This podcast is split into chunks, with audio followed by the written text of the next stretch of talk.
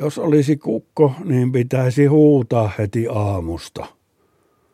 Mutta tietenkin se olisi hyvä silloin, milloin on pahalla päällä jo heti aamusta, kun saisi viran puolesta kovalla äänellä huutaa niin kuin kapiaiset ja poliisit ja nosturin kuljettaja, joka aikoo virtsata nosturikopin ovesta, kun ei ole pottaa eikä työn takia ehdi kavuta alas.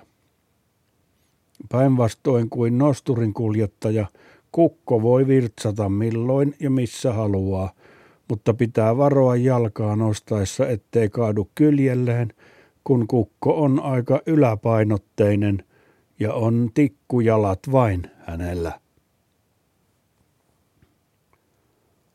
Jos pitäisi koko päivän keittämätöntä pussihernettä kielen ja kitalain välissä, niin olisi vaikea puhua, etenkin sanoja, joissa on L ja I peräkkäin, ja joutuisi nielemään paljon sylkeä ja voisi tulla useita röyhtäisyjä myöhemmin. Mutta oppisi mielenmalttia ja saisi todella hyvän käsityksen siitä, miltä keittämätön pussi hernepäivän aikana maistuu hänestä itsestään. Hmm.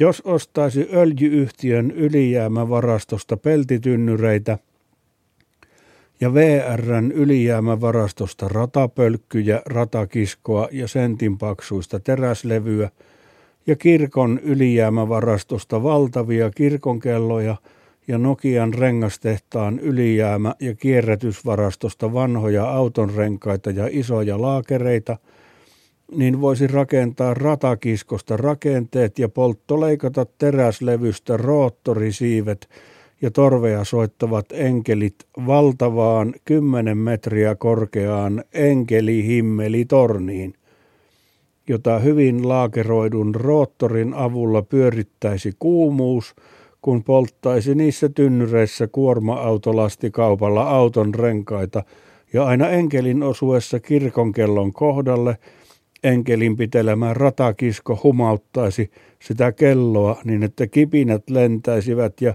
kymmenen kilometrin päästä kuulisi jo sen hirmuisen enkelihimmelin poukkeen. Mutta tietenkin ne enkelit olisi renkaiden polttosavusta ihan pikimustia kuin pirut, vaan eipä se ole vitivalkoinen teidänkään sielunne. Pitäkäähän mielessä, että tontut ovat jo liikkeellä taas. Jos olisi syntynyt sellaisessa maassa, missä guacamole on ihan tavallinen sana, ja missä on metsässä värikkäitä ja kuolettavan puruisia käärmeitä, niin varmaan sitä pelkäisi älyttömästi ihan tavallista perunaa mutta suomalaiset lohduttaisi, että se on peruna vaan. Että parasta tottua niihin. Täällä ei oikeastaan syödä paljon muuta. Paitsi miehet makkaraa ja naiset parsakaalia ja muuta pahaa. Jos meinaa kompastua kadulla, niin sitä katsoo taakseen siihen kohtaan, mihin meinasi kompastua – ikään kuin osoittaakseen muille, ettei ole itsestä ja omasta kömpelyydestä kiinni se kompastuminen, vaan oli infrastruktuurissa selkeästi joku asiaan kuulumaton kolo tai tappi.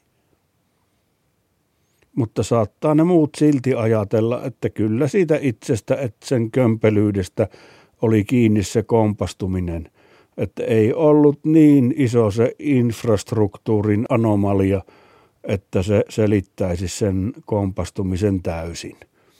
Että se liseli seli. Ei ollut niin isoa tappea jalkakäytävässä.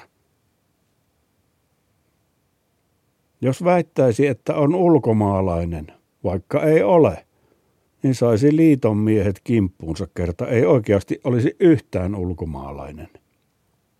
Mutta naiset keikistelisivät ja hymyilisivät maireasti ja kuiskuttelisivat toisilleen, että se on kuulemma ulkomaalainen.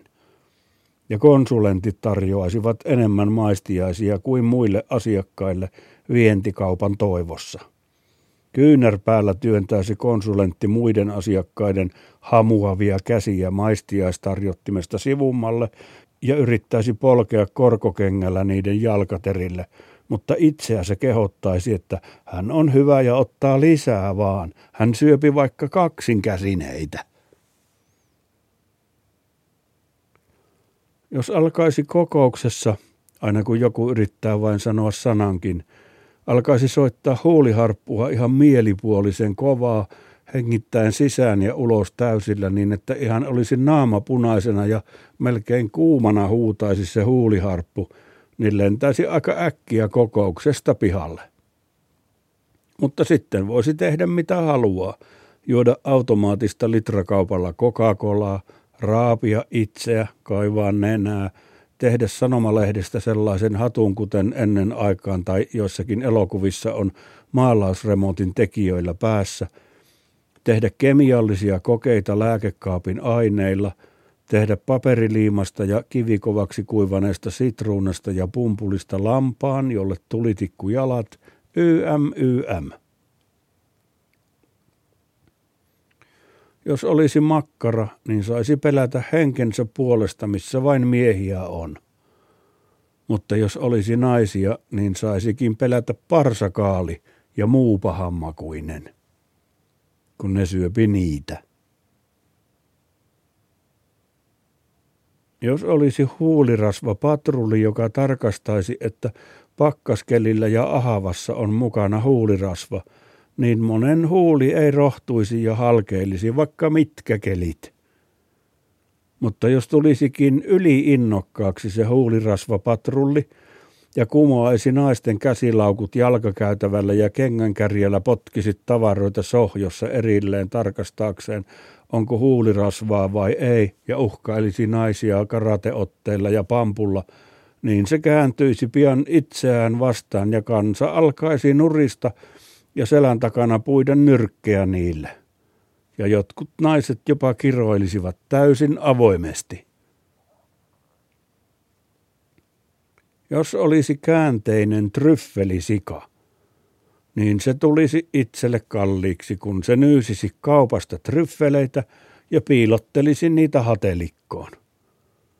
Ja se tekisi sitä, vaikka tietäisikin sydämessään, että tämä on väärin. Mutta kun siihen sikaan kiintyisi, niin ei sitä haluaisi kauheasti torua. Ottaisi sille vaan varkausvakuutuksen, joka kattaa tryffelit. Että elää surre aimo, kyllä vakuutus korvaa niille. Ja ihan pakahduttaisi omaa sydäntä, miten kiitollisena se hymyilisi, silmät liikutuksesta kosteina. Toivoo, MK.